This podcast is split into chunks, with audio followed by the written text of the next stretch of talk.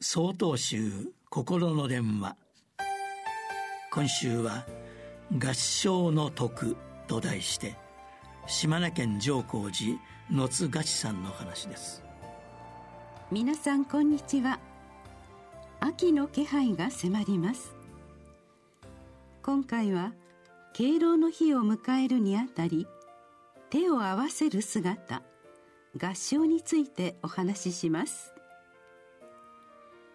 敬老の人は多年にわたり社会に尽くしてきた老人を敬愛し長寿を祝うことを趣旨とします。今こうして私がいる。その礎を作ってくださった無数の方々へ感謝の心を示すことは自然なことです。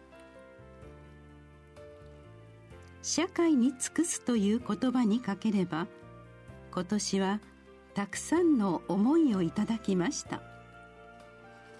新型コロナウイルスの世界的流行に加え日本では豪雨災害まで発災しました。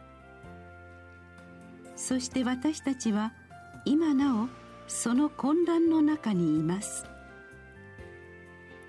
こうした異常ともいえる現実にあって医療や災害ボランティアに従事される方々の地道な姿を目の当たりにしました。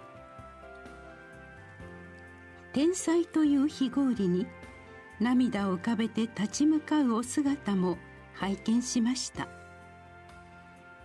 そうした方々への思いをどう示せばよいのでしょうか。合唱は相手を敬愛する仏教徒の姿です。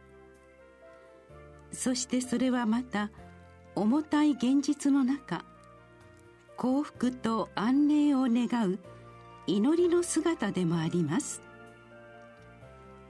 合唱し向き合う先に言語を超えた人間の尊厳が見えてきます。